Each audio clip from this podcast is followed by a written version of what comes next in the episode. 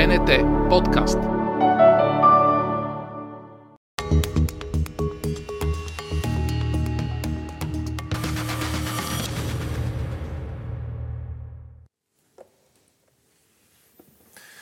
Това е Геополитиката, 15 епизод. Аз съм Симеон Иванов, водещ на сутрешния блок на БНТ. Днешният епизод започва без дълги въведения, тъй като част от критиките към подкаста са, че въвеждащата част понякога твърде много тежи на зрителите и на слушателите. Затова директно по същество в следващия разговор ще опитаме да изведем а, анализа от контекста на новините, да напипаме екзотиката, да стигнем до дълбоките геополитически процеси по света.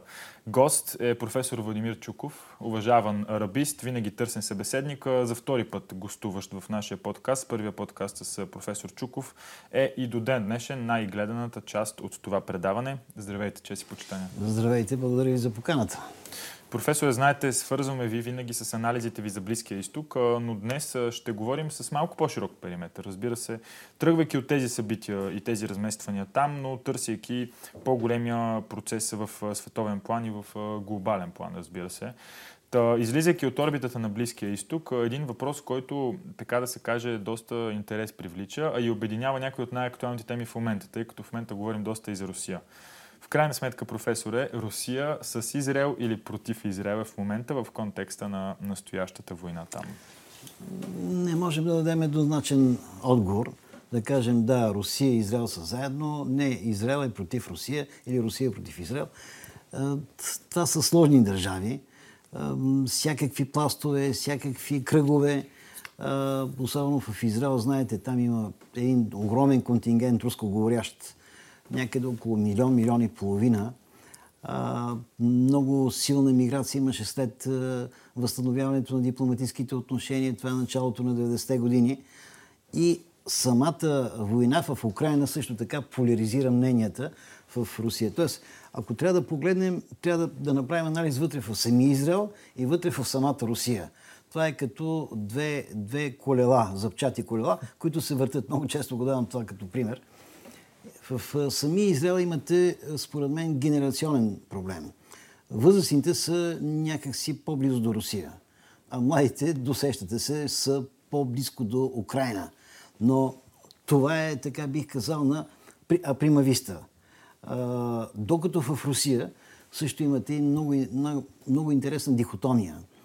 А, имате медиите, имате хората като вас, водещи, хора, които са цял ден на екрана. Фамозният Владимир Соловьов, знаете, той е рупор на пропутинската пропаганда, много популярен. Той е еврейн. И той самия в ефир е заявявал, ако ме поканат, ако ме извика държавата Израел, аз отивам да се боря за държавата Израел. В същото време обаче имате старата генерация дипломати.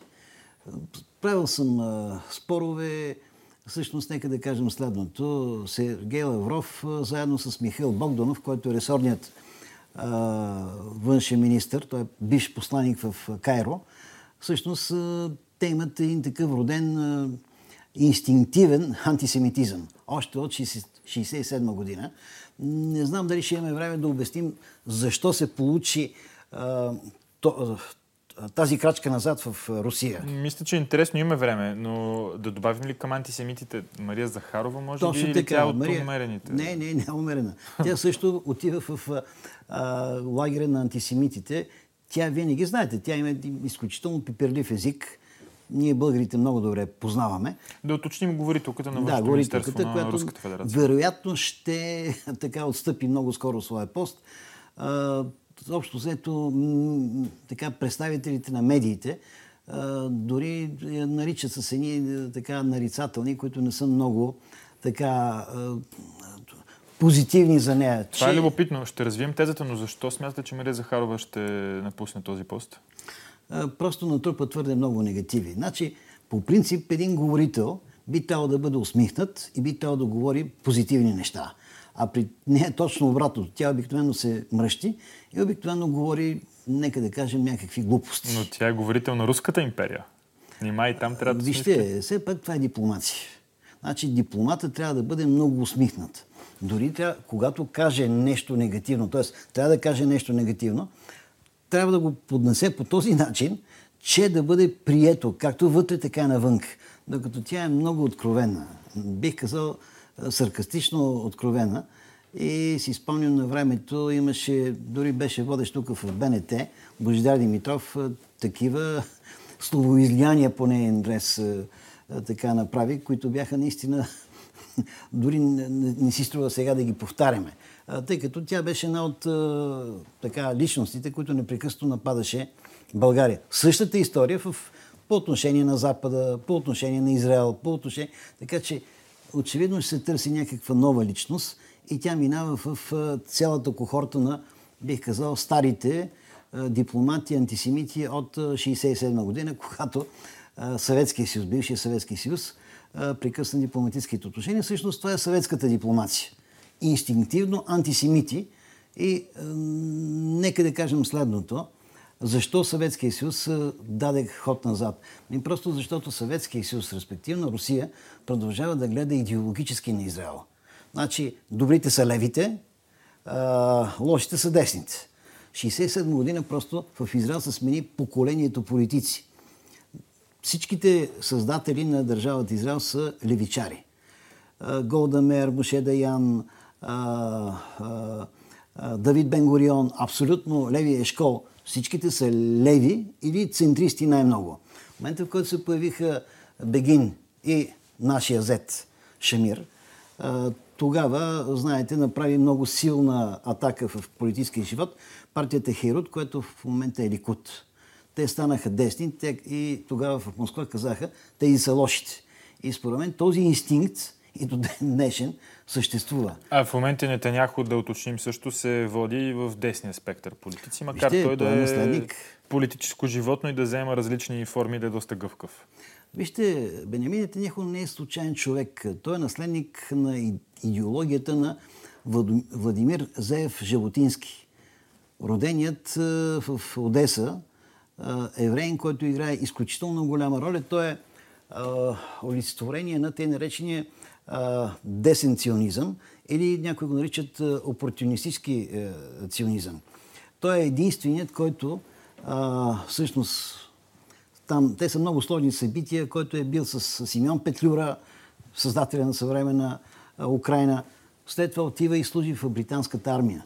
Нещо, което е за разлика от всички останали а, нали, местни а, до 1948 година еврейски организации, като Лехи, като Иргун.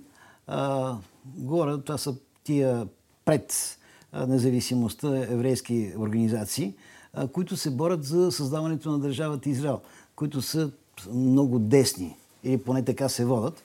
Но едва 1967 година те успяват да вземат властта. И Нетаняхо е техен наследник, казах. Бащата на Нетаняхо е личен секретар на Владимир Жаботински. Централата на, Ли, на Ликут е всъщност се нарича бастиона на Жаботински. Разбирате ли? Там има много история, много интересни са нещата. И е, е, Съветския съюз гледа идеологически. И това е също с тяхната голяма грешка. Докато Съединените Американски щати всъщност гледат на държавата Израел като а, религиозен партньор. Разбирате ли? Ето тук всъщност, ако погледнете а, а, нюансите в погледа на Байден и на Доналд Тръмп. Усеща се много, много интересна ситуация. Само да спомена, че този грешен подход на Съветския съюз, респективно на Русия, всъщност е насъден от Йоси Василионович. 28 година той създава, говоря вече като секретар на, по националностите в, нали, в Съветския съюз, той създава един много интересен експеримент с евреи, който дори до ден днешен съществува. Това е еврейски автономен край. Бирибиджан. Това е далечният изток. Той казва, ние ще Почти направим... Камчатка някъде беше... Да, там е. Между част от тия хора загинаха в Украина. Евреи. И е, идеята каква е? Идеята е да бъде създадена модел на държавата Израел, като забележете, вместо юдаизъм, т.е. вместо религия, альтернативата е еврейска социалистическа култура. Второ, не еврит, а идиш. Т.е. те моделират, т.е. Сталин дори моделира на какъв език да приказват. Нещо, което няма как да стане. Значи битката тук е религия срещу политика. мисля, че съвсем такъв риторичен въпрос е кой е, кой е по-силен. Религията е нещо неизкореняемо. Не можете никога да го прекъснете. И поради тази причина ви имате една генетична връзка с Съединените Американски щати и по-скоро тенденцията, която олицетворява Доналд Джей Тръмп. Това са евангелистите. Това са те наречените християнски националисти, които са, бих казал, по-католици от папата. Те са по-близко до държавата Израел, отколкото самите евреи, които са в щатите но тях причисляваме по-общо към консерваторите в Америка. А, да, да оставим, може би, Америка за след малко, да довършим да, okay. тази част, защото до Америка абсолютно неизменно ще стигнем. Казвате, доста сложно е да, да бъде еднозначно разказано Русия на каква страна. Има различни школи, различни течения. Естествено, може би. естествено. Само да допълна следното. Нека да кажем, те имат партньорски отношения, говоря на ниво въоръжени сили. Значи, винаги преди е, Израел да нанесе удар върху някакви позиции в Сирия, знаете, Сирия е домакина на е, Хомеймим, на руските въоръжени сили, на С-300 и така нататък. Те винаги предупреждават е, руските, руското ПВО.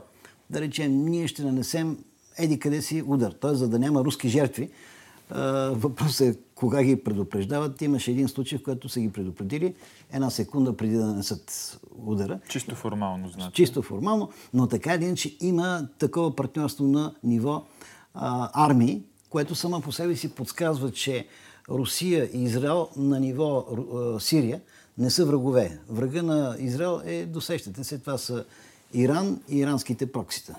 И все пак, професоре, може ли да кажем, че от началото на последната операция на Израел срещу Хамас, отношенията между Русия и Израел по-скоро вървят в нисходяща крива, така, влушават се? По-скоро е това. По-скоро е това. Нека да кажем следното. А, в самото начало а, а, Бенет, нали, когато започна войната в Украина, беше помолил Путин да не убива Зеленски той постфактум му го разкри това като фактът.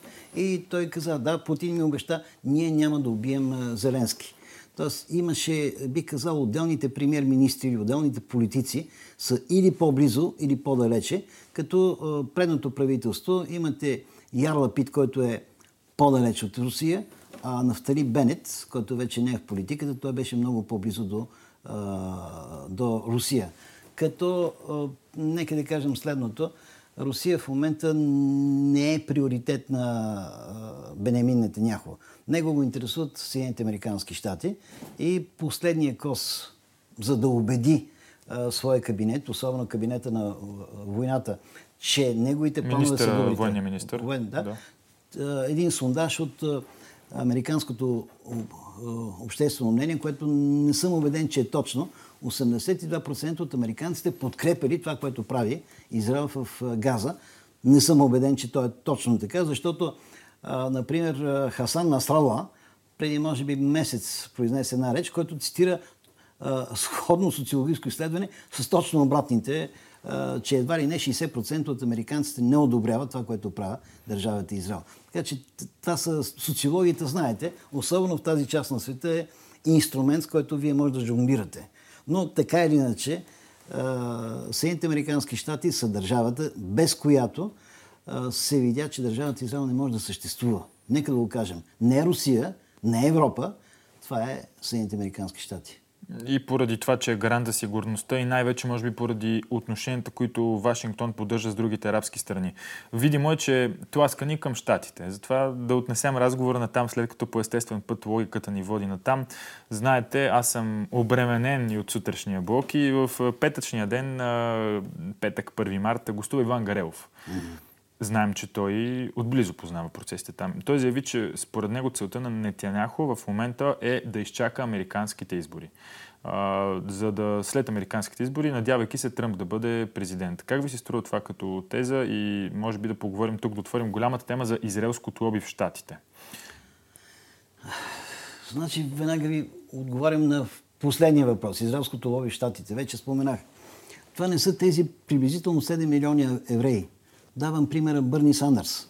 Той е сенатор от Демократическата партия, той е евреин и той е официално подкрепя държавата Палестина. Разбирате ли? Защото е ляв, демократ, ляв, ултра, ляв, ултра ляв. Ултра ляв. Той, Модерен той, социалист. Точно, той казва със себе си, аз съм социалист. И между другото, нека да кажем следното. А, това, което мен ме изненадва е, че вече виждам едно не израелско лоби, а арабско лоби в държавата, в Съединените Американски щати. Видяхте в Мичиган какво се получи. Някъде около 20% загуби първичните избори Джо Байден.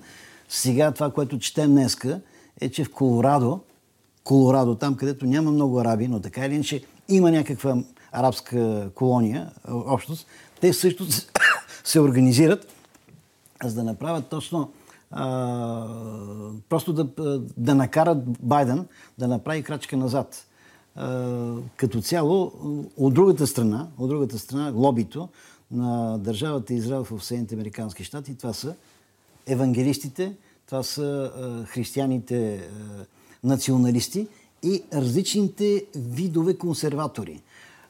Ето това е една много интересна тема. Аз в моята предпоследна книга Израел между евангелизма и джафаризма се опитах да, а, така да се промуша вътре в а, начина на мислене на тази огромна, огромна маса, евангелистка маса, като а, поне когато пишех а, книгата, това беше преди 3 години, горе-долу се считаше, че са някъде около 25%. Докато сега сондажите показват, че тези християнски националисти са някъде около 30%.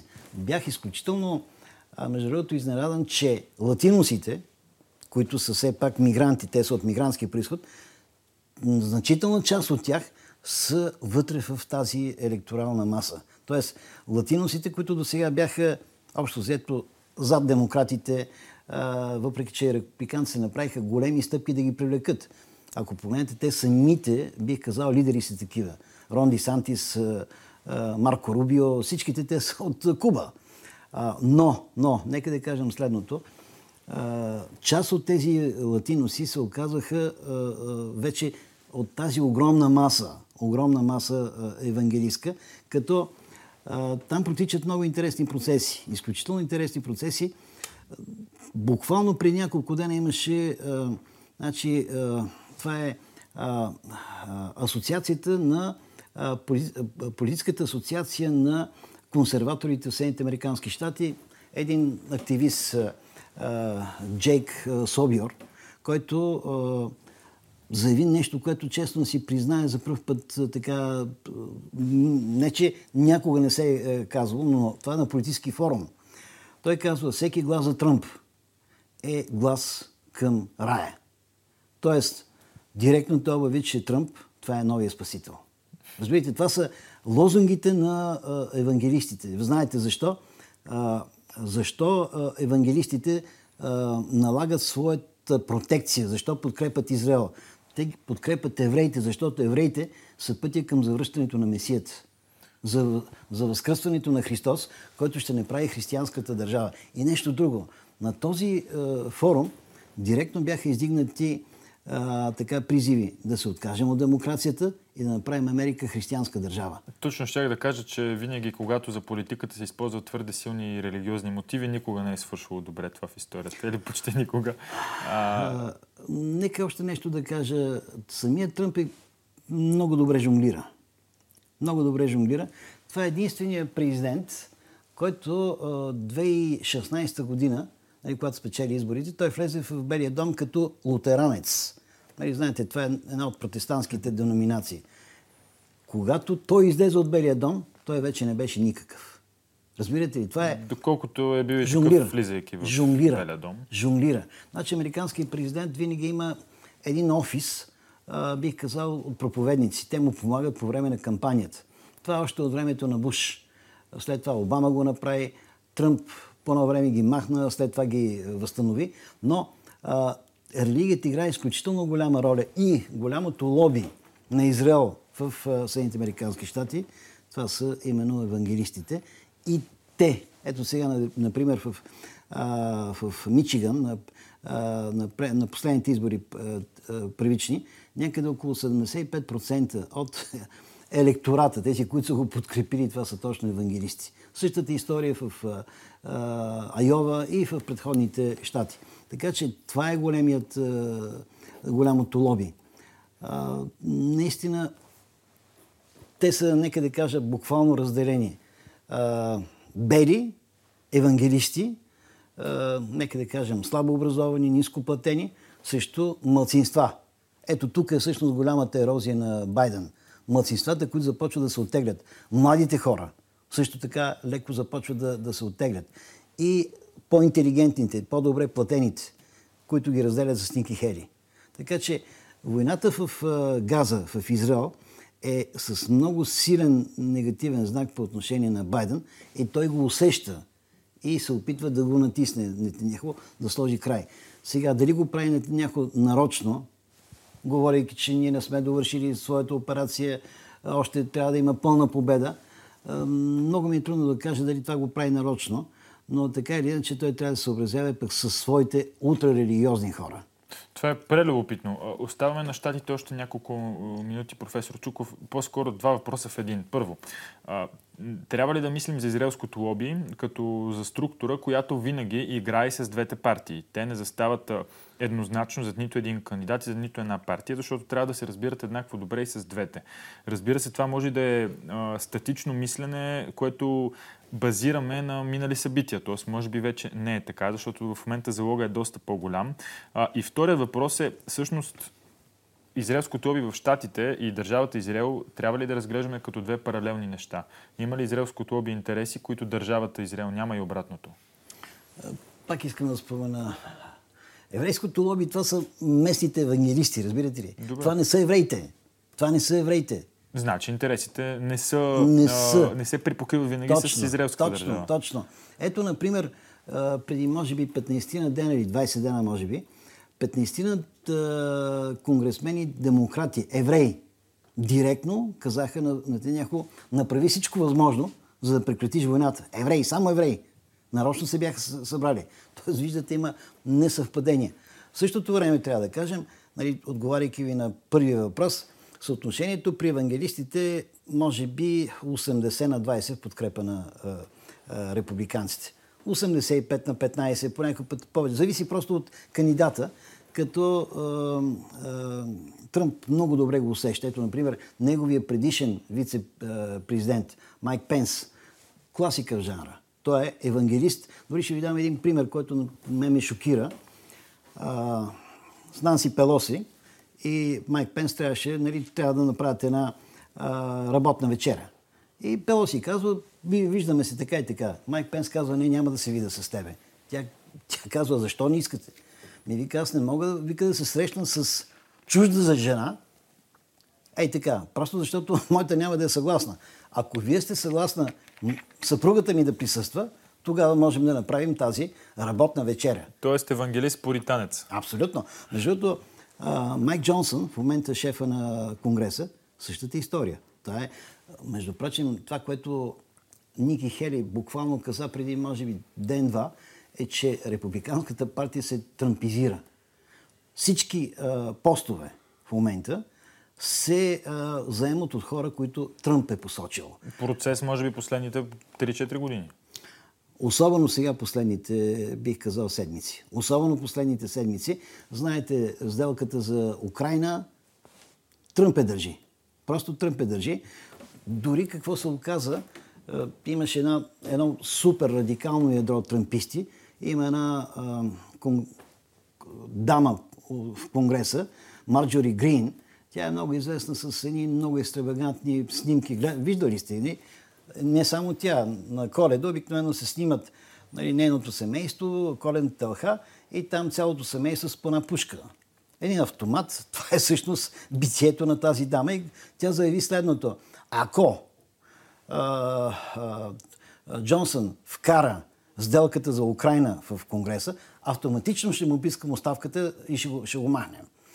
Тогава демократите се опитаха, вкараха един проект закон, в който казват не, ако това се случи, да има закон, който да пази шефа на, на Конгреса, тъй като, знаете, беше а, Маккартни, знаете там скандали викове, т.е. демократите в момента пазят шефа на Конгреса, председателя на Конгреса.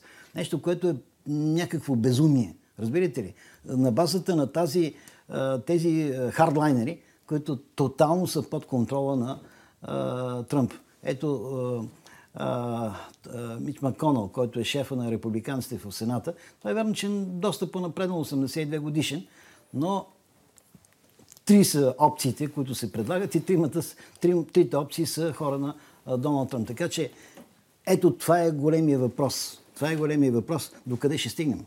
Това е израелско лоби, което казвате да наричаме по-скоро евангелисти. Достатъчно мощно ли е да докара Доналд Тръмп до Белия дом, взимайки предвид факта, че това не е единственото лоби в Америка. Няма да ни стигнат предавания да изредим всички интереси и сблъсъка на всички тежки структури там по време на избори. Големия въпрос не е в това, че Тръмп е силен, а големия въпрос е, че Байден е слаб. Ето, Но това е. Байден може би няма да е кандидат. Знаете Въпреки, ли, че официално е той. Може да е Мишел Обама, може да извадят от ръкава друга опция. Знаете ли, това, което се говори много напоследък е, че той ще приеме номинацията на демократия. Той няма, просто не може да бъде победен. Но, може би, в последния момент той ще каже, тъй като така и така, така и така, аз посочвам за кандидат на демократите трета личност, т.е. някаква друга личност, която ние в момента можем само да гадаем дали ще бъде Обама, Мишел Обама, дали ще бъде Дин Филипс. Не знаете, той върви между другото там в първичните избори. Дали ще бъде някой друг. Ние можем само Опциите да са им различни. Да. да. Но а, като цяло проблемът е, че а, Байден просто ерозира неговата, а, неговата подкрепа, като забележете, това цитирам Ники Хели, Мичиган, Тръмп, т.е. Байден губи 20% от своята подкрепа. Вие си представете, около 100 хиляди гласуват неангажиран. Това са арабите, това са младежите, това са мусулманите. Тръмп губи 35%. Разбирате ли? Значи, тези смазващи резултати, които дава Тръмп, те са всъщност фиктивни. Тоест, Ники Хели Тръмп е 60 на 40. Приблизително така изглежда, когато видим разбивката в различни щати. Да. Пак към широката, към голямата картина. Вие казвате продължаването на войната в Газа вреди на Байден. Същевременно това продължаване на тази война държи Бениамин Нетеняхо на власт. Това означава ли, че ще става все по-голямо противоречието между щатите и Израел? Противоречие, което все пак остава в сянка. То не е на първия ред на дипломацията, но е на заден план, на заден фон. Нека, нека да кажем следното. Байден каза сега в понеделник ще има примирие. Всички питат Понеделник, откъде. 4 март ли? Да, буквално на 4 март той каза, ще има примирие. Само, че всички го питат на, на базата на, на какво той прави тези изводи. Просто няма, няма просто конкретни данни, няма конкретни е, факти, които на да подсказват. На 10 март започва Рамадан. Да, Рамадан започва Би трябвало да има облегчаване на военните действия от уважение към мусулманите. Да, но като погледнете ситуацията в държавата Израел, композиция на правителството, на военния кабинет, противоречията Ганс Нетеняхо, противоречията на Техо, Нетеняхо Йов Галан и става една каша. Една абсолютна каша, която вие не знаете, крайна сметка, кой ще наделее. Между прочим, имаше местни избори. Сега във вторник, в четвъртък, вчера всъщност, излезаха резултатите по-скоро бяха разочароващи по отношение на центристите. Значи левите ги няма. Това, което трябва да кажем, левите просто отсъстват. Докато хардлайнерите, хората на Нетеняхо, религиозните, са много плътно. Да, има много силно намаляване на активността, но очевидно хората говорят за поддържниците на Ганс и на Ярлапит, просто не се представиха по начин, по който се очакваше. Тоест, тези сондажи, които даваха за Бени Ганс мазащо преимущество, не се потвърдиха. Тоест, но това са местни избори. Знаем, че недоволството срещу Нетеняхо е, изглежда внушително на база данните, които виждаме а, в мейнстрим медиите. Вижте, винаги съм казвал, Нетеняхо е политик с 9 живота. Вие не знаете просто... Сега е на 6-7. Да, вие не знаете просто какво ще направи в крайна, крайна сметка. Добре, но кажете, според вас реалистично ли е да, да, да поддържа това темпо на ескалация там до изборите в Америка? Това е много време и това са ужасно много човешки животи. Вече 30 хиляди може би минаха. Значи, е, натиска е не само от е, Байден, натиска от Европейския съюз. Съгласете се, буквално преди два дена в Европейския парламент вече беше гласувана подобна резолюция. На ниво Европейска комисия трябваше да бъде взето такова решение. Не беше, беше взето заради Унгария. 26 държави подкрепят. Това е а, а, веднага и а, да бъде постоянно примирие което трябваше да бъде гласувано вече от този сериозен изпълнителен орган в Европейската комисия. Арабските държави, да не говорим за техната позиция, не съм убеден, че той ще издържи толкова с дълго време. Просто защото те нямат и ресурси. Ето това е, винаги когато съм казвал, имате една Украина, която имате и огромни географски територии, имате много хора, няма припаси на сравнение с това, което е в Израел. Просто това е несравнимо. Така че няма как да продължи. Изборите в Съединените Американски щати са чак ноември. Сега сме март, началото на март. Няма как да, да продължи тази, тази история. Но знаете ли, всичко е възможно, всякакви изненади. Този регион, да ви кажа правото, не съм убеден, че има нещо, което някой някога би могъл да, да каже. Ето това ще се случи. А, но тенденциите са много тревожни, имайки предвид а, водачеството на Тръмп в Съединените Американски щати и това, което виждаме в момента на терен в а, Иран в Иран се провеждат а, два типа Точно, избори. между другото, ще го случа към Иран, защото да, няма смисъл да влизаме в прогнози, по-добре да правите вие като, на, като гост анализи. Персите винаги ги засягаме. Почти няма епизод на геополитиката да не стане страна дума. в конфликта. Да, но какво се случва в Иран цялостно? Всъщност казваме персите, те са само една част от тази да. мозайка, която е Иран. В Иран има около 10 милиона азербайджанци, хора с азерско потекло. Значи, Казват иранците 80 нации има в Иран. Дали е така или не, няма значение. По какво става приличат, там? По това си приличат Русия и Иран, разбирате ли? По това си приличат. И двете са многонационални държави. Персите са някъде около 50%. Всичко останало са кюрди, там азери, Афгански, а, Афганистан, да, племена. Афганистан, имате араби, между другото, всякакви. И такива националности, ето вие просто не можете да ги предполагате. А, значи Иран, това, което със сигурност можем да кажем, е, че ще бъде потвърден а, победата на консерваторите. Ето това е. Значи реално реформаторите не съществуват. Така както левите не съществуват в Израел, така не съществуват и реформатори в а, а, Иран. Битката е, то дори не е битка. То любопитно звучи консерватори за Иран, това да ги наречем ислямските фундаменталисти или как по-лесно значи, да обясним? Ще ви кажа. Ето, в момента има една, дори не битка, ми по-скоро това са личностни противопоставяне между консерваторите, които са много плътни зад Али Хаменей и да речем хората, които се водят като умерени, Али Лариджани, бившия шеф на парламента, които всъщност са част от тази институция. Но те просто имат различен, различен профил. Ето, Али Лариджани беше кандидат за президент. Той беше дисквалифициран от, знаете, там има една комисия за защита на Конституцията, т.е. всеки може да си подаде документите, но има едни хора, които казват този може, този не може. И председателя на Народно събрание на Шурата беше дисквалифициран. Защо? Защото дъщеря му учи в Съединените щати. Той е умерения.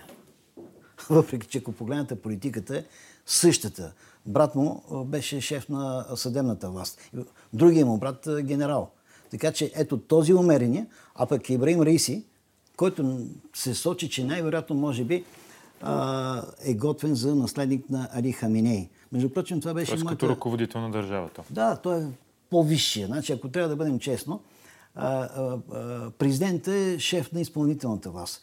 Той директно се избира. Значи тук в момента имаме а, парламентарни избори и имаме избори, забележете, за ключовият експертен съвет. А, те са 88 човека и това, което ми направи впечатление, Хасан Рохани, който е предшестващия президент, след три мандата, там мандат е 8 години, след 24 години престой в този експертен съвет, той е дисквалифициран. Разбирате ли? Тоест, там Али Хамене е човека, който много ясно дирижира процесите, като се говори, че нали, той все още е жив, още е здрав, но той е на 85 години, Али Хаменей. Кой ще бъде следващия? А, говореше се за неговия син а, Джанати Хаменей, който се оказа, че той поне се твърди, че самия Али Хаменей не иска да бъде сина му. Или пък някой от синовете. Или най-вероятно, може би, сегашният президент Ебраим Рейси, който, ако питате мен, е една личност, която просто беше поливана с лейка, подготвена от Али Хаменей. Един е 85 годишен, другия е 63. Сега, както и да се размести или да се препотвърди иранската вътрешна политика, вероятно външната им ще следва параметрите, които е заложила, заложила още преди Касем Сюлеймани, когато убиха в Ирак, който твърдят, че е от архитектите на влиянието им в Близкия изток. И това влияние в Близкия изток, знаете колко често, когато говорим за Червено море и това, което проистича там, директно, смело заявяваме, хутите са прокси на иранците, гледайте хутите, гледате все едно Иран. Така ли е първо? Изхождаме ли от вярно твърдение? И да поговорим за това, което става в Червено море, защото колкото да е странно, има абсолютно глобални економически последици от него, макар да не ги усещаме тук у нас силно. Ами, знаете ли, вчера имаше един много интересен репортаж по телевизия на Аравия, в което Червено море, или той е Бабел Мандъб, се оказа важен не само за корабоплаването, но за връзките. Там минават два големи интернет кабела, които свързват Марсилия с Сингапур и Марсилия и Индия. Тези хора са състояние да го прекъснат. Разбирате ли? Това са някъде над 15 000 км положен кабел. Между прочим, нека да допълна. Когато говорихме Цялото морско дъно в такива кабели, да, между да, другото. Да. Дори и там има геополитика. Да, естествено. Когато говорихме с вас преди, може би, месец в сутрешния блок, спомните си, говорихме за индийския коридор. Някои го наричат коридора Байден. Но от идеите е всъщност този такъв кабел да бъде положен, т.е. да мине от, от Дубай, през Саудитска Арабия, през Йордания, през Палестина до Хайфа. Тоест идеята е да се заобиколи, включително и този кабел, който е всъщност пренос на информация. Така че хутите се оказаха изключително, изключително стратегически съюзници на, на Иран. Ефект, доста ефективни. Изключително Именно, може би, поради географията и поради тесния морски проток, от който те се възползват. Вижте, цялата история там също е изключително забъркана. Значи, нека да припомним на, на слушателите, на зрителите, че от 2015 година до 2022 година, до април, Саудитска Арабия водеше война. Хутите всъщност бяха трансформирани в Ансар Ала, по подобие на Хизбола в Ливан. Едните бяха подготвени 80-те години. Какво означава, между другото? Вие знаете арабски. Привърженици, под, крепители на Аллах. На Господ. Да, на, да, на Господ. Привърженици Ансар всъщност е една догматична категория. Това са второто поколение след Мухаджерин, които са близките на пророка Мохамед. Ансар са тези, които са второто поколение, второто поколение привърженици на пророка Мохамед. Така че 90-те години всъщност тези хорица, мирни, силно консервативни, изолирани в техните планини, изведнъж бяха напомпани с самочувствие, с пари, с оръжие от иранците. Има разлика, между другото, между Хизбола, говоря като, като шиити, и между Ансарала. Ансарала и хутите, те са зейдити. Това е най-близката шиитска деноминация до сунитите. Това са единствените, които позволяват шиитите да влизат в сунитска джемия. Практически... Тоест, те не би трябвало да имат конфликт с нямат, сунитите, никога не са имали. на? Никога не са имали. За разлика, да речем, от джафаритите, които са а, тези, Радикални. които управляват, да, тези, които управляват в Иран. Има още една деноминация исмаилити. А заидитите Просто те са, бих казал, на 50% сунити. Добре, Там никога да, не е имало да. проблеми. Проблемът е, че се появиха иранците и казаха, вас ви унижават, вас ви потискат, вие сте бедните, вие сте изолираните. И в един момент там се появи един лидер, а, а, а, семейството Хути, рода Хути. Всъщност, Хутите дават наименованието на тази общност, така както речем Саудитска Арабия. Това е нищо повече, освен рода на крал Сауд. Разбирате? Много често лидер си дава името над самата държава. Та... Защото има различни племена и е хубаво да бъдат обединени под един знак. Точно, точно, точно. Та, хутите в момента се оказват една много важна брънка от тази империя, която създаде и Атола Хомени, която създаде, между другото, включително, вие споменахте много точно, Касем Слеймани. Това е конструктора. Той е човека, който честно да си призная, не съм очаквал такава повратливост, такава предвидливост. Ако в момента Сирия се намира в това състояние, това го дължат именно единствено на а, Касим Слеймани. 2013 година, само това да го разкажа, 2013 година Башар Асад си беше подготвил куфарите да си ходи. И бяха купили имоти в Москва, 200 милиона, имаше хотели, там къщи, не знам си какво. Касим Слеймани влиза в неговият кабинет в президентския дворец, тогава, когато опозицията беше някъде на 20-30 км. Казваха, че се чуват изстрелите в 20 км. Дамаск. И там му казва, няма да ходиш никъде, тук ще седиш. Никъде няма да ходиш. И какво направи той? Ами спомняте си какво направи. Отиде, два пъти посети Владимир Владимирович. Това беше, последната визита беше през юли месец 2015 година, което Владимир Владимирович му каза, окей, обаче кой ще плати Масраф? Тъй като това са огромни пари. И тогава Касем Слеймани каза, ние го плащаме. Ние плащаме Масрафа. Искате да кажете, че Башар Асад, Башар Асад си е запазил властта благодарение на Касем Сулеймани. Абсолютно. Както състоянието на Сирия, да не се объркаме с това, че Сирия е съсипана из основи. В момента Сирия средната заплата е 39 долара. За съжаление, пълна разруха. Не разруха, там е пълна разруха.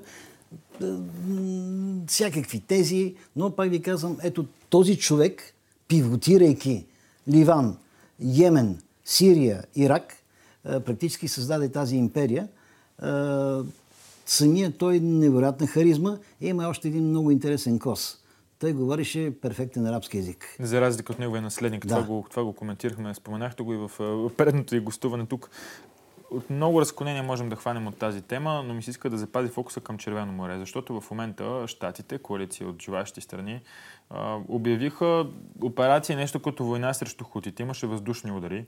Обикновено подобен тип акции никога не могат да доведат до край, до пресичането на една терористична групировка. Знам как оперират те, но има ли как да бъде пресечено тяхното влияние, да бъдат буквално, както се казва, победени хутите?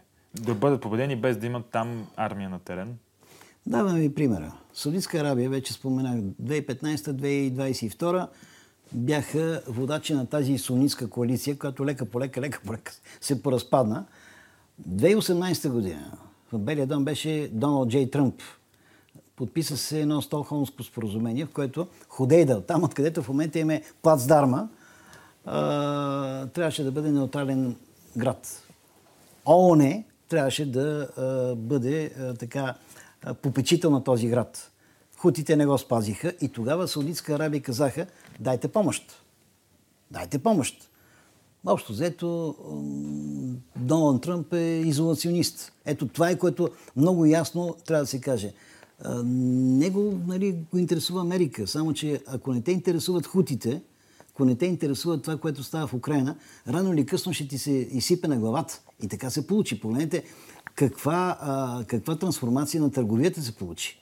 Погледнете а, доставките на енергоресурси, а, въобще този трафик морски. Това е заради нещо, което беше пропуснато 2018-2019 година. А, така че сега в момента Саудитска Арабия не смята да се връща на тези позиции, които бяха до 2022 година. Няма нито един саудитски кораб нападнат. За разлика обаче от съседите Обединените арабски мирства, които са много по-плътни до англосаксонците, дори в момента това, което се разбира, това, което се чете, че те изключително силно действат с британските въоръжени сили, с, дори са направили радари на а, направили са нещо като военна точка на остров Сокотра, който е йеменски. А, между другото, там има постоянно в... Йемен е бивша британска колония, между другото. 1954 година а, бившата кралица дори направи официално посещение в Йемен, Елизабет Тора. А, 67 година там взеха властта комунистите, там бяхме и ние, между прочим, решиха да строят комунизъм, нещо, което не се досещате, че им парадокс, нещо, фарс. Но така или иначе, голямата грешка, според мен, на тези хора, още ако щете, на външните фактори, че допуснаха обединението на Йемен. Ходил съм в тази държава, севера рядко консервативни, рядко затворени, хора, които живеят в една друга епоха. Докато на юг Това са бившите комунисти, секуларисти обаче. Много силно са секуларно мислещи и гледащи. И поради тази причина тези две части на Йемен много трудно биха могли да се върнат пак и да, да, да създадат една единна йеменска държава. И това е всъщност големият проблем. В момента имате две, да не кажа, едно непризнато правителство Сана, окупирана Сана от хутите, имате две тела в момента в ден. Едното е законното йеменско правителство, което признаваме и ние. Там има един преходен южен съвет, който е, бих казал, да не кажа прокси, но е много близко до Обединените арабски мирства и до е, Великобритания. Така че ето в момента е, това, което се научава, това, което виждаме, е, че има някаква готовност от тази емиратско-британска фракция да се започнат някакви е, отново военни действия за изтласкване на хутите, особено в централен Йемен. А, така че, нека да кажем следното, там може да се постигне някакво примирие. Но хутите не виждам как ще бъдат победени, особено след като превърнаха планините в бастион, който няма, няма как да бъде презет. Подобно на Афганистан, подобно на много други подобни движения в историята. Добре, okay. не могат да бъдат спрени, не могат да бъдат победени на терен, значи Иран трябва да им каже да спрат, което... Ами, само да ви дам един пример. В момента има две мисии. Едната е Съединените щати и Великобритания, другата е европейската, нашата мисия. Еспидис. нали, тя, между другото, командването е гръцко. Предполагам, знаете. Командният пункт е в Лариса, тук съвсем близо до българската граница. И а, идеята на европейците, на нашата мисия, е а, чисто отбранителна, поне така се твърди, като идеята е да влезат в контакт с, включително с иранците, да се а, предотвратят евентуални сблъсъци. Тоест, докато едните казват, не, ние се борим срещу тях, другите казват, не, ние ще се опитаме да предотвратим директните сблъсъци. Доколко това става, това е ударен въпрос. Сега, още нещо, което така приковава вниманието или ни подсеща, когато говорим за Иран, разтегляме още повече параметъра професор Чуков. В крайна сметка правим една обиколка по световната карта. Какво да се прави? За иранците знаем, че са все по-близки до китайската държава. И тук ми се иска да намесим още по-дълбоко Китай в тези процеси. Китай изглежда малко страничен на Близки изток. Някои казват, че е големия печеливш от войната както в Газа, така и от много други събития. Припомниме хронологично, китайците бяха в основата на едно безпредседентно споразумение, помирение между Иран и Саудитска Арабия. Китайците владеят половина Африка, на практика черпат ресурси. Но ако с конкретика ви попитам, съгласни ли сте с тази теза, която някои лансират, че заради кризата в Близкия изток и конкретно войната между Израел и Хамас, Китай е големия печеливш? Можете ли да обясните как? Защото хората трудно намират тук каузална, някаква, някаква взаимовръзка, нещо, което да води на там. Вижте, това вече наистина по-голяма игра, тя е по-глобална, по, бих казал, перспективна. Да, наистина Китай печели от това, че не се намесва директно с свои въоръжени сили. Китайците изглеждат по-спокойни, по-диалогични, дипломацията е тяхното основно оръжие, но, но, ето тук е много голямо но, бих казал. Китай, е, ако погледнете економиката, буквално през последните няколко месеца не е възходяща, а е точно обратно нисходяща. Като, е, да, печеливши са, може би, в момента, но е, Съединените Американски щати и Запада се опитват да се противопоставят на Китай чрез така стимулирането на съседната голяма економика. Това е Индия. Разбирате, Щяхме тази... до Индия да опрем, питайки Индия какво печели, на коя страна е Пак ви казвам, това е конкуренцията. Конкуренцията. В момента Китай имате 17 е, трилиона брутен вътрешен продукт. Е, индийците мисля, че стигнаха някъде 3, може би вече 4, като перспективите пред Индия са много силно нагоре. Умопомрачителни перспективи да. има пред тази страна. Като така част, изглежда. Част от тези перспективи, това е Индийския коридор, за който ни стана вече въпрос. Между прочим, Мария Габриел беше в Йордания. Беше, и... Мисля, че даже беше седмицата, последната седмица на февруари. Да. Това, което ми направи впечатление, че точно в Йордания Хамас насъскваше местни хора да протестират, да затварят срещу камионите, които идват от Обединените арабски емирства през Саудитска Арабия и респективно през Йордания, е, западния бряг и респективно Хайфа. Ето това нас ни интересува. Аз съм го развивал във вашето студио, ако си спомняте, сутрешния блок. Чудно ми е дали тя нещо е казала по този повод. Защо? Защото дали... нас ни касае особено на фона, че така или иначе ние ще влезем в Шенген. То, този индийски коридор, заедно с а, а, тировете, заедно с кабела, за който става, ставаше въпрос. Всичко това един ден просто трябва да мине от Саудитска Арабия, Йордания. Тоест, дали тя е поставила въпроса за, нали, от гледна чисто стратегическа гледна точка, че ние имаме интерес този коридор да е чист, да функционира, да действа. А вече дали те ще поставят на место, бе, тия са врагове, нали, всъщност това бяха идеята. Осама Хамдан го чух лично да казва, призовавам нашите... Той е? Това е говорител на Хамас в Ливан. Той, обикновено той дава пресконференциите да. от името на Хамас. Какво е казал? Той призоваваше нашите хора да саботират а, тировете, които пренасят стоки за врага. Само, че тези стоки от Хайфа отиват в Атина. Разбирате ли? Тоест, това ни касае. Това е част от нашата, бих казал, економика, част, ако щете, от нашата национална сигурност.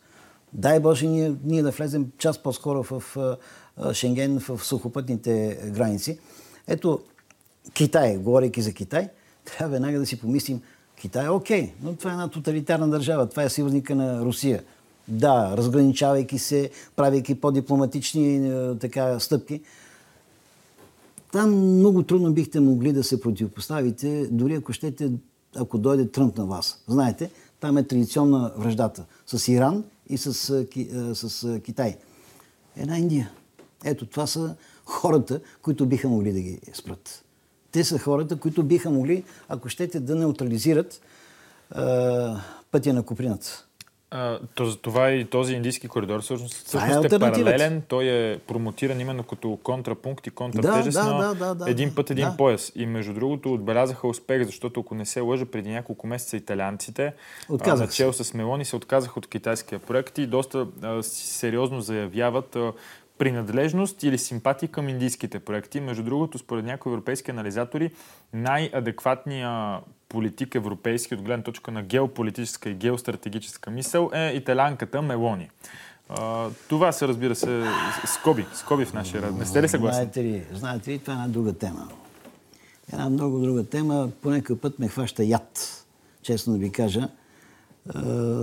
знайки, наблюдавайки Хрватия как влезе по бели чорапи влезе и в Шенген, и в еврозоната. Вършат си работата хората. Убеден ли сте? Смятате, че става дума за така, под, подбутнати? Конфесионална солидарност. А, пак е религията, защото, са, защото не са православни, не са класическия балкански субект. Веднага ви давам пример. Истанбулската конвенция в България и Истанбулската конвенция в Харватска. Тук трябваше да се принесе Конституционния съд. Приключи. Там спомняте ли си как беше стопирана? Хрватската църква, главата на Хрватската църква каза, в момента в който правителството приеме тази конвенция, веднага премьер-министр ще бъде отлъчен от църквата. Нещата приключиха. Разбирате ли? Там имате, ако погледнете една по-нагоре, една Австрия, която е същата конфесия. Така че, ето там, според мен, българските политици трябва да направят много интересни анализи много интересни анализи. Тоест, вместо да си даваме пример Харватия като невероятно успешен народ и държава, да мислим не, в тези категории. Не го отричам, но те имат, бих казал... Едни гърди напред. Едни гърди напред. Защото са католици. Нека, нека така да го кажем. Пак ви казвам, имат един фактор, който е незабележим. Може би при нас се игнорира, но вие имате просто а, нещо, което е останало, ако щете, от а, миналия век Едните са източно православни, другите са католици, част от западния свят. Ако щете една Австро-Унгария, която към България винаги е била силно негативно настроена, докато една Харватска е част от този блок. Но пак ви казвам, това е друга тема. Може би някои историци могат да ми опонират. Аз просто наблюдавам процесите, които текат.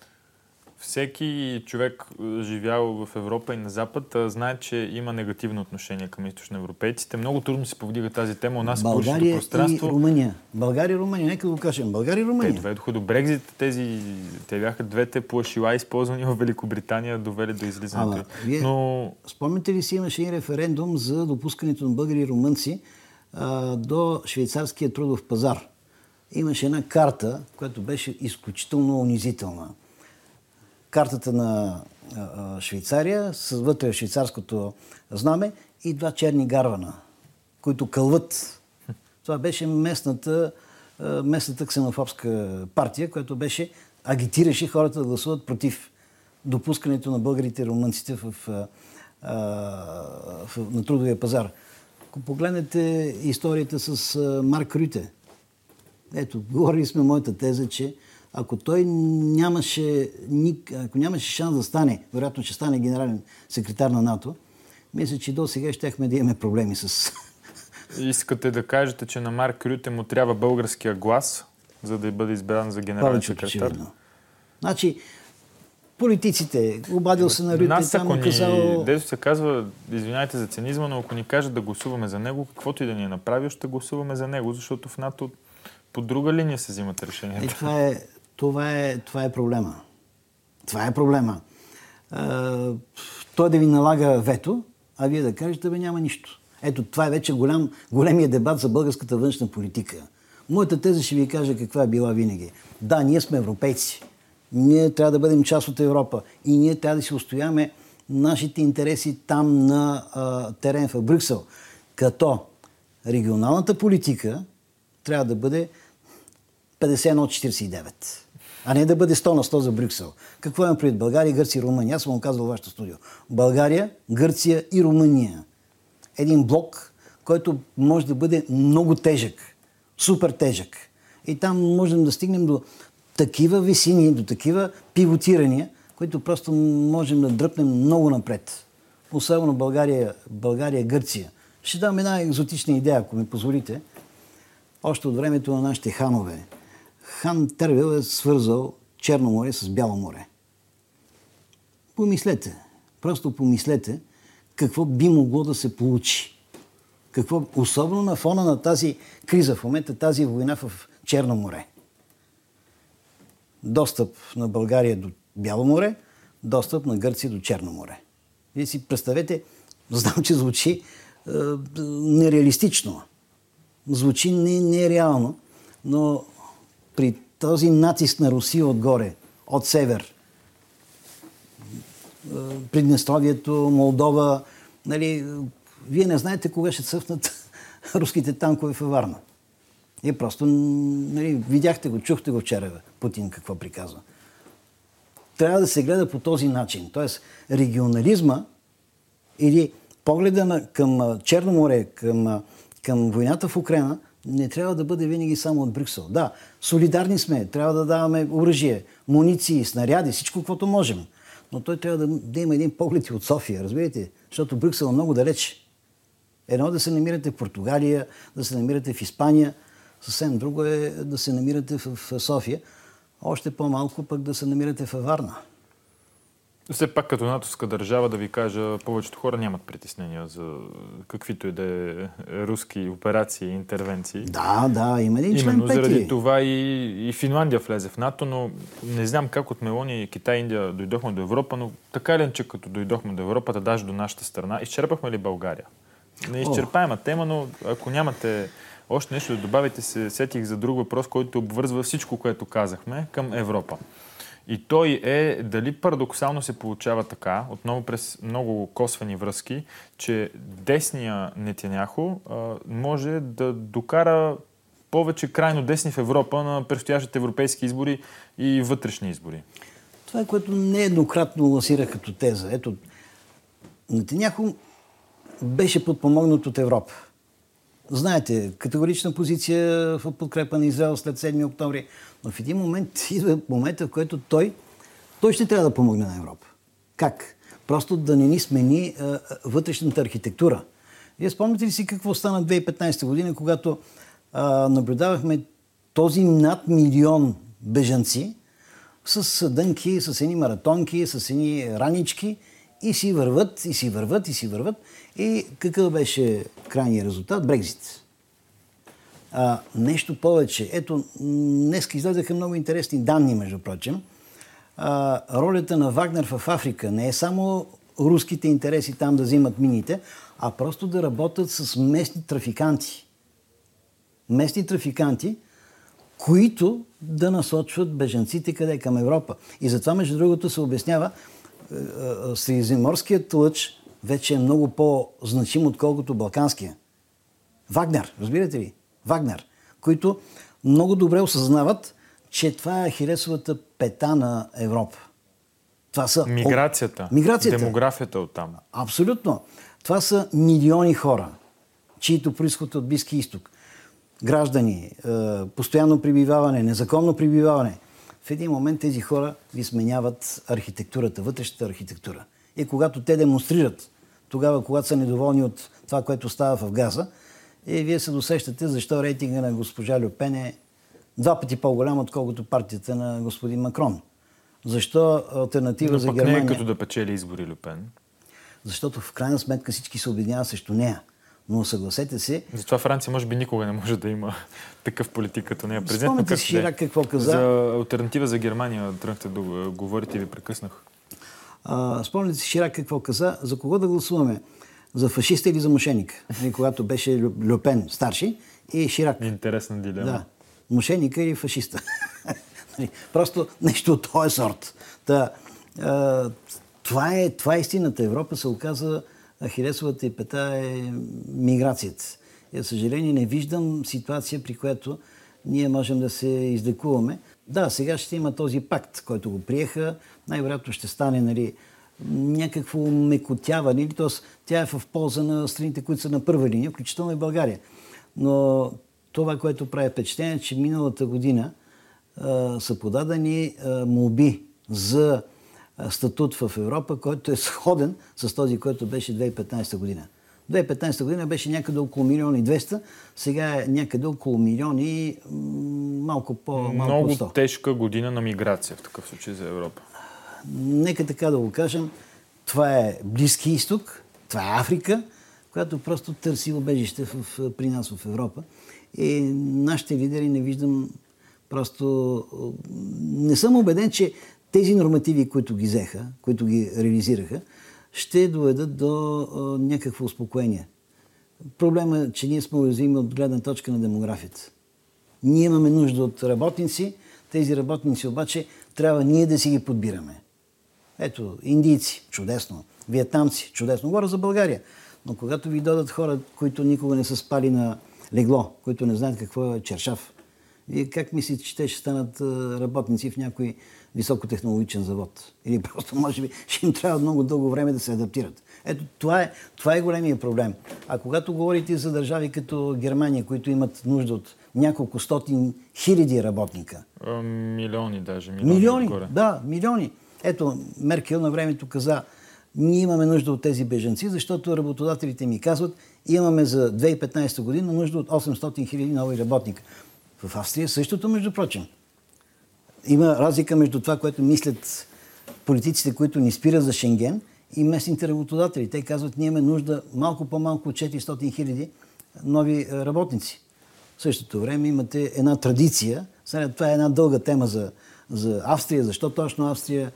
Историята на Австрия, настроенията към е, беженците, още към а, въобще наследството на австрийската политическа класа като цяло към чуждениците. И ние сме част от. Защо точно Австрия, да речем? Защо не е, защо не е Португалия? Защо не е Испания? Защо не е някоя друга? Точно Австрия. Ето, това е което трябва да се направи като анализ в България. Винаги съм го казвал. Ние, като Министерството и като, като посолство, трябва да направят много добър анализ защо точно Австрия и какво трябва да се прави по тази, тази част. Затова България, Гърция, Румъния. България, Гърция, Румъния. Имате три държави, които могат да се получат. Тежестта им може да бъде много по-голяма в Европа. Само, че не знам. Не искам да, да навлизам вътре вътрешна политика. Тези три държави на практика запечатват входа към Европа. Няма откъде да се мине, ако не през... Даже само България и Гърция го правят. Вижте, Когато се развалиха отношенията между Израел и между Турция, това 2010 година, след флотирията на свободата, израелските въоръжени сили до 2010 година тренираха в турското въздушно пространство, защото имаха, имаха възможност, т.е. имаше широчина. Альтернативата беше България, Гърция, Румъния. Разбирате ли? Тоест, ако не едните, то ще бъдат другите. И те през Гърция, през България тренираха над Карпатите. Дори имаше там няколко инциденти, израелски самолети. Разбирате ли? Тоест, ето всичко ви подсказва, че това трябва да бъде основната политика, направление. Трябва да се убедат нашите два съседа, че ние имаме огромни общи интереси. Огромни общи интереси. Като сложите и войната на Путин, която директно ни заплашва, общо взето вие трябва да много добре си направите един анализ и едни изводи. Да ви кажа, не знам дали твърде много не ни различава, дали нямаме повече различия, отколкото прилики с тези държави. Чували сме пък и друга теза от Андрей Райчев. Той каза подобен съюз, но България, Гърция и Албания е неговото. Да. С албанците казвате по-скоро не. Тук вече религиозно също има разликата. Аз бих ви, бих ви посъветвал аз края на миналата година, началото на следващата, просто прекарах новата година в Албания. Отидете, разходете се, ама минете през Северна Македония. През Северна Македония и тогава отговорете на Речев. отговорете на Речев. Просто това са, разбирате ли, народи, които, нали, моите извинения, но просто има какво да наваксват в създаването на държавността. Така мисля. Особено нашите съседи от Запад. Тъй наречените северомакедонци. Докато тук имате две готови държави. Членове на Европейския съюз, членове на НАТО. Имате много общи неща, които просто трябва да бъдат е, обединени, изгладени и да се получи един, е, един механизъм. Дори ще ви кажа откъде така е, ми беше подсказано. 2014 година бях на посещение в Саудитска Аравия. Там ходих на един форум, един семинар. Българо-румънско молдовски, саудитски. И саудитите казаха следното. България е много малка държава за нашите инвестиции. Оголемете се, обединете се.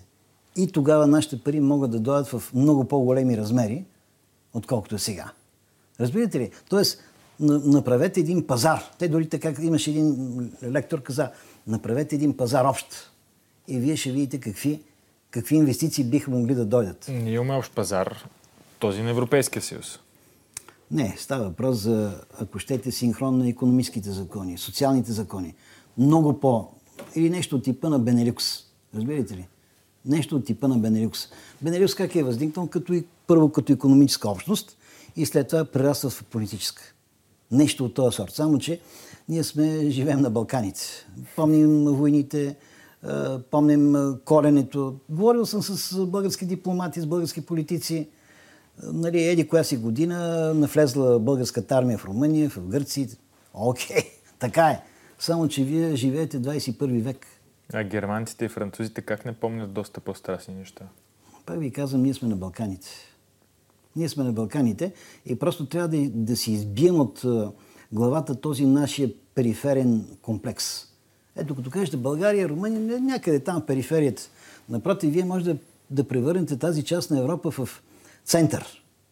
Стига да искате, стига да можете, стига да, да имате някаква пивотираща политика. Ето на символ за според мен това е тази ЖП линията, която се планира от Александрополис до Констанца. Ето, там може да направите невероятни неща. Ако щете економически, полити, политически, военно-стратегически.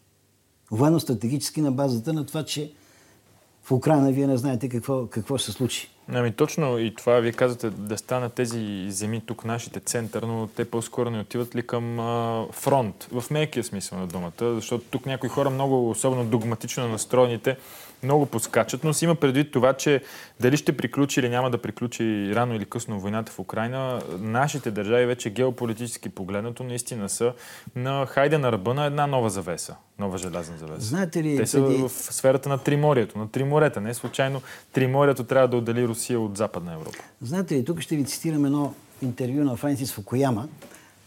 дадено преди 10 на дена за Ревдем. Това е едно списание на Централно а, Европейския университет, а, в което, нали, знаете, той е, той е унгарски. И там му бяха задали въпроса нали, за войната в Украина. Впечатли ме. Той каза следното, че Путин няма да доживее края на войната в Украина. Тоест тази война ще бъде много след Путин.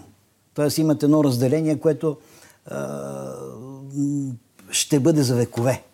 Просто в момента това наистина е този, този значи, европейско-азиатската граница не е на Урал, а тя е просто между Украина и между Русия. Това са два начина на съществуване. Ако щете последните събития в Приднестровието, защо се получиха? Тъй като започна процеса на преговорния процес между Молдова и между Европейския съюз. Затова.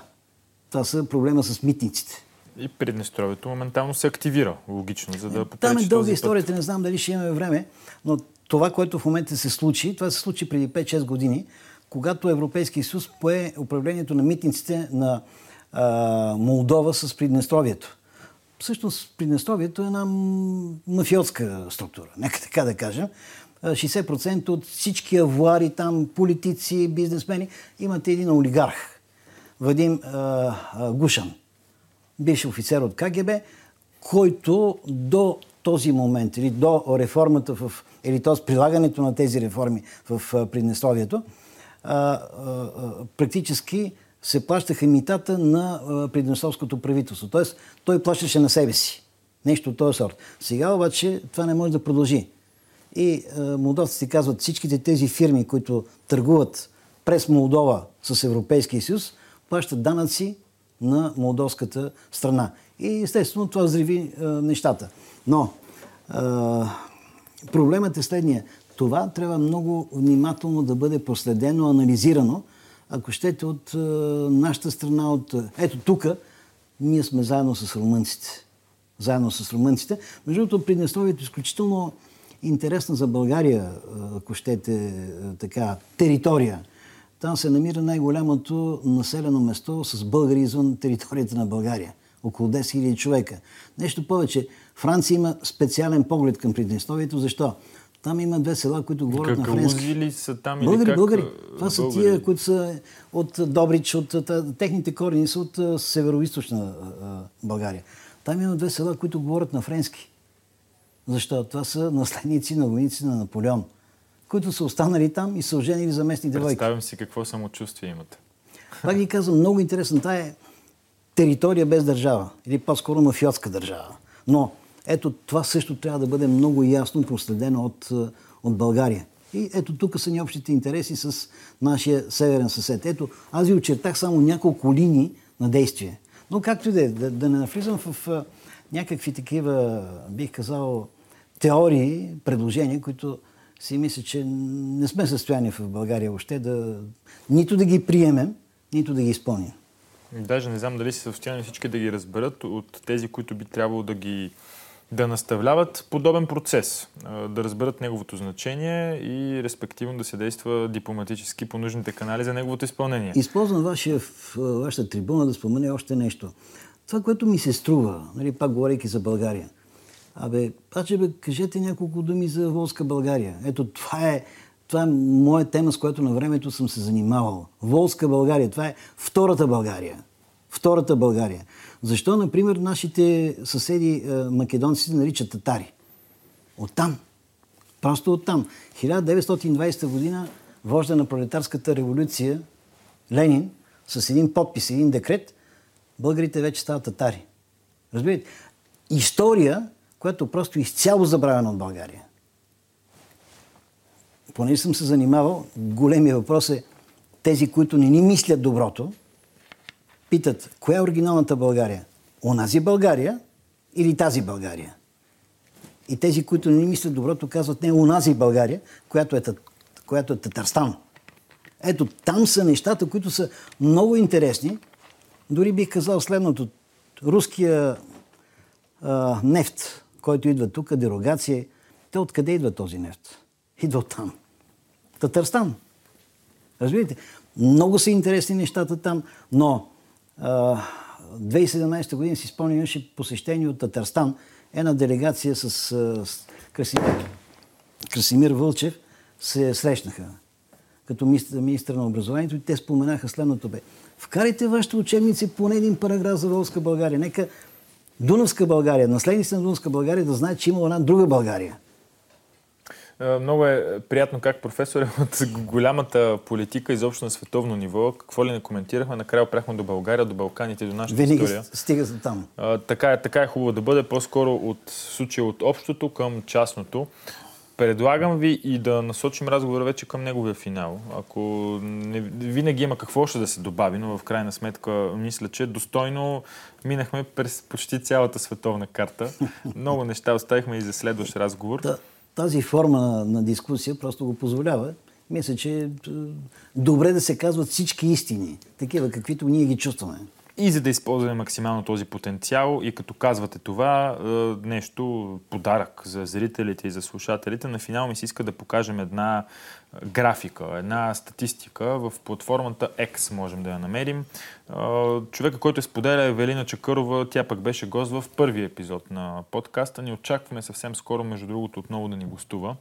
Става дума за възхода на Съединените Американски щати като абсолютно най-големият производител на нефт в света. В момента, да. Така е. В момента. И то виждате за какъв а, главоломен възход говорим някъде след 2015, иначе казано шистовата революция. Това е шистовия Ефекта. газ и шистовия нефт. Ефекта от нея. Но а, виждате по-скоро стагнация в това, което Саудитска Арабия и Русия през последните 20 на години произвеждат и продават на международните пазари.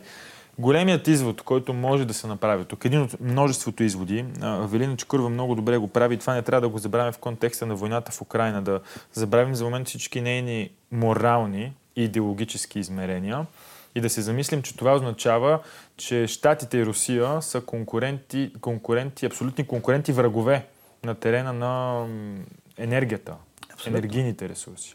Да, нека да кажем следното. Русия си отиде, дойдоха Съединените Американски щати. Доставки, да говорите за доставките да, на нефт и газ да, в Европа, нали точно, нали така? Точно, това е, това е един от аспектите на конкуренцията между тези две държави.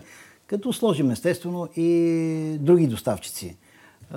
Катар, Саудитска Арабия, Алжир, въобще другия, Казахстан.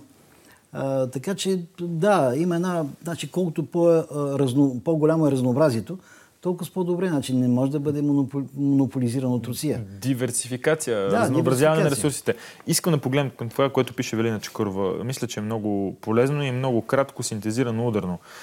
Тя казва, един от най-неглижираните, една от най-неглижираните мегатенденции с доста сериозни геополитически последици е това, че Съединените щати се превръщат не просто в най-големият производител на нефт, но и в един от най-големите комбинирани износители на нефт и на газ, газ в световен аспект. Това означава, че щатите се превръщат в директен да, съперник да, да, и противник е, на Русия. Е.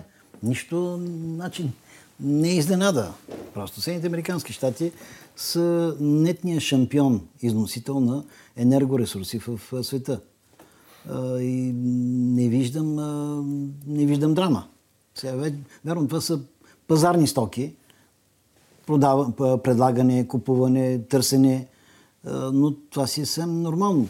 Съвсем друга ситуация беше тогава, когато един, имате един Газпром, който практически ви диктуваше цените. Но това е друга история. Нали. Горе най-вече за инфраструктурата в България, дискусиите, които бяха проведени за турски поток, балкански поток ли там, не знам си какво. Съвсем, съвсем нормално е. Та, на фона на това, което виждаме в Украина, тази война, която няма да, според близките години, дори да, да прекъснат тези военни действия, ситуацията с изолацията на Русия просто няма да, няма да прекъсна. Особено сега този 13-ти пакет от санкции, който наложиха и Съединените Американски щати, и Европа. Това е санкциите срещу трети страни. Онези, които работят с Русия или по-скоро фирми на тези държави, които имат директни търговски връзки с Русия. Говоря за Турция, говоря за Казахстан, Лихтенштайн, Южна Корея дори се оказа, Китай, Това е лека по лека едно ласо или т.е. една примка, която се затяга. И Русия все пак е огромна държава. Тя има стоки, които някак си предлага на световния пазар, от които не може, не може световната економика да се, да се реши. Но ако погледнем чиз вариант, например една Сирия, тя е просто убита в момента от санкциите. С Русия няма как да се получи това нещо, но с течение на времето, според мен, ще се почувства все по-силно и по-силно. Особено когато тези замразени авуари руски, над 300 милиарда, не знам дали европейците ще се престрашат да ги дадат на Украина. Респективно... Това искат или поне твърд, тези, които са хардлайнери, тези, които следват по-твърдата линия, за това настояват? Зависи просто как ще продължи войната. Зависи там ситуацията на фронта. И тези хардлайнери най-вероятно ще, ще наделят, ако ситуацията продължи в тази посока, в която ние наблюдаваме през последните седмици. Знаете ли обаче, аз казах, че приключваме разговора ни, но това, което коментирахме сега за нефта и за газа, но нов интересен въпрос ми изникна. Мисля, че ще бъде да. интересен. Нека той да бъде финал на разговора ни. Преди това, за да все пак влезем във всички журналистически академични норми, трябва да споменем източника на това, което ви показахме. Източникът е Штатската енергийна, енергийно-информационна администрация. 2023 са данните, които преди малко видяхте. За повече от тях посетете профил на Велина Чакарова в платформата X. Правим и малко реклама, няма лошо. Както казах, очакваме като гост скоро.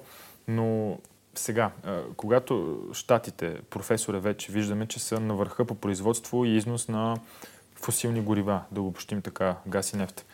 Доскоро обаче е трябва по-скоро да разчитат на Саудитска Арабия за това да се регулира пазара, добива продажбите. Сега, когато вече те са на върха на тази класация, как това променя, рефлектира и влияе на отношенията между Вашингтон и Рият?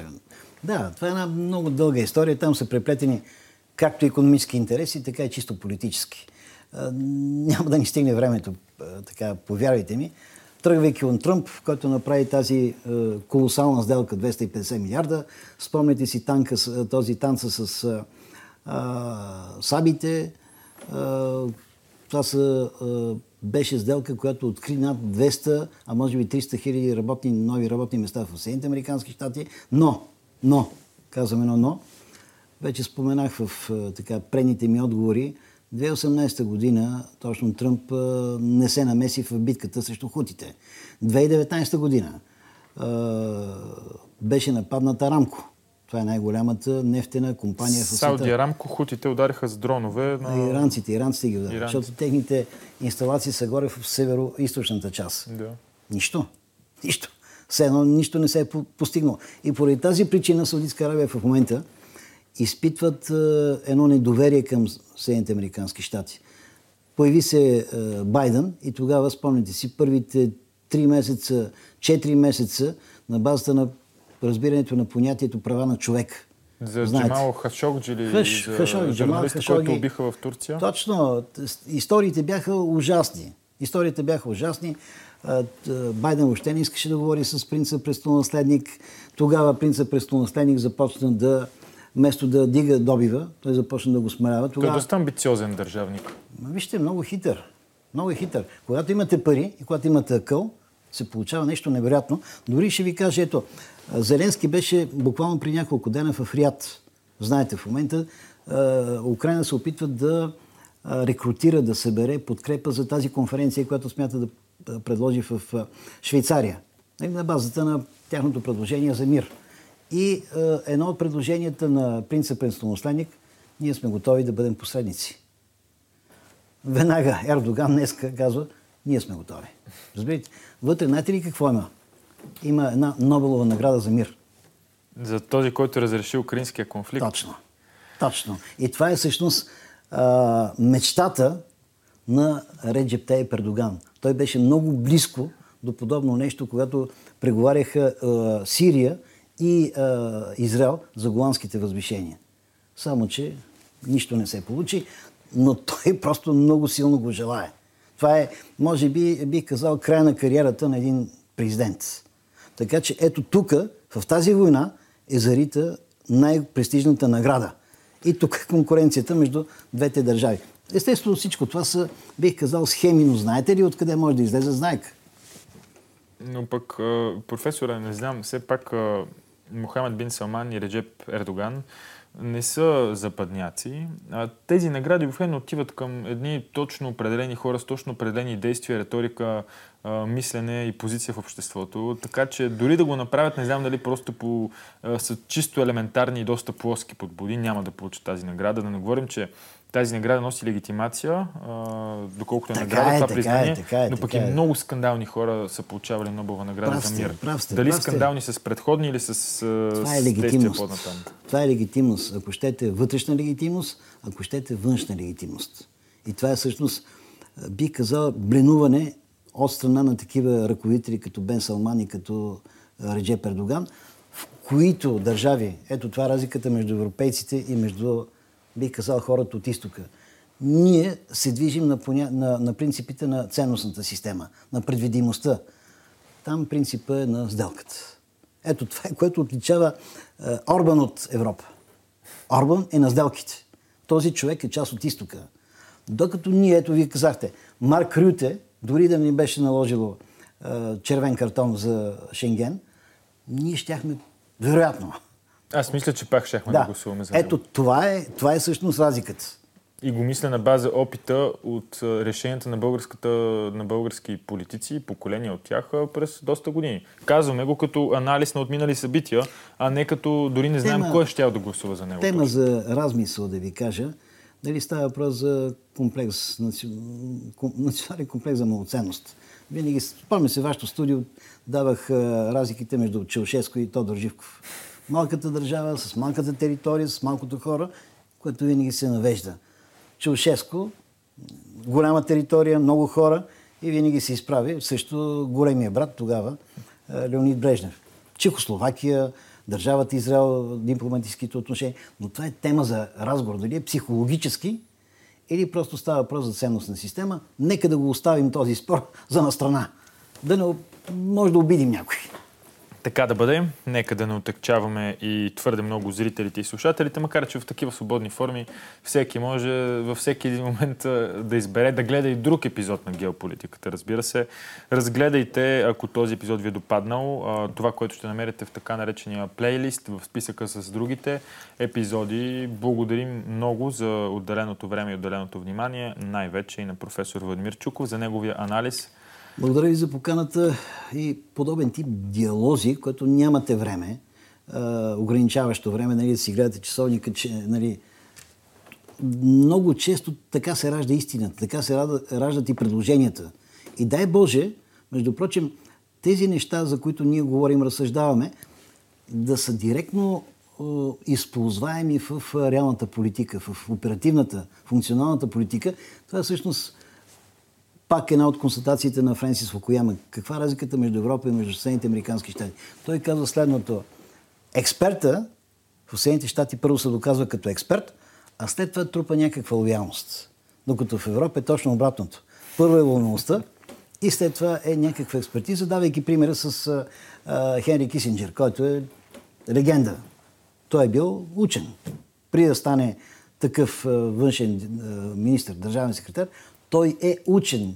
А, така че, докато в Европа много рядко може да намерите такива хора. И също е еврейн, но замисляйки се, не знам дали някога е взимал решение, което да е, да кажем, че е изцяло произраелско и в ущърп на арабски интереси. А ви казвам, като обтекаема. държавен секретар, както обтекаема. се казва, съвет. Той е обтекаем, разбирате. Това е силата на, ако щете, на американската експертиза, на американското общество американския вътрешно-политически механизъм и външно-политически механизъм. Разбирате? Той не се е явявал на избори никога. В същото време неговата експертиза е невероятна. И тя се ползва включително много след като той излезе от Държавния департамент. Докато, пак ви казвам, той е човек, който се е доказал първо и след това са го забелязали. Докато в Европа като цяло. Просто път е обратен което в ущръп. То започва да личи по всяка една сфера. И особено в, за съжаление, общо европейската политика, казвайки го със съзнанието на убеден европеец, човек, който милее за този континент и го счита за свой дом, в крайна сметка. Така би трябвало да бъде. Така би трябвало да бъде Европа това е нашия дом. Европа това сме ние, но, но в европейската, а, а, значи българската част на Европа. Българската част. Ние сме европейци и ние сме българи. И това трябва много ясно да бъде осъзнато от всички нас. Защото ние живеем тук, ще останем тук и трябва просто това, което правим, да бъде по-добро от това, което било вчера. И ония ден. Добре, нека така да сложим точката. Все пак да кажем, може би бяхме много разхвърлени в този разговор, професор Чуков, но пък това е повече моя вина като водещ, но е хубаво понякога нещата просто да бъдат оставени да се развиват такъв какъвто е естествения им ход. Толкова от нас а, за днес, събота, 20 часа, почти всяка събота, с някои малки изключения, е времето, в което ще ни намерите в YouTube канала на БНТ. Благодаря много за отделеното време.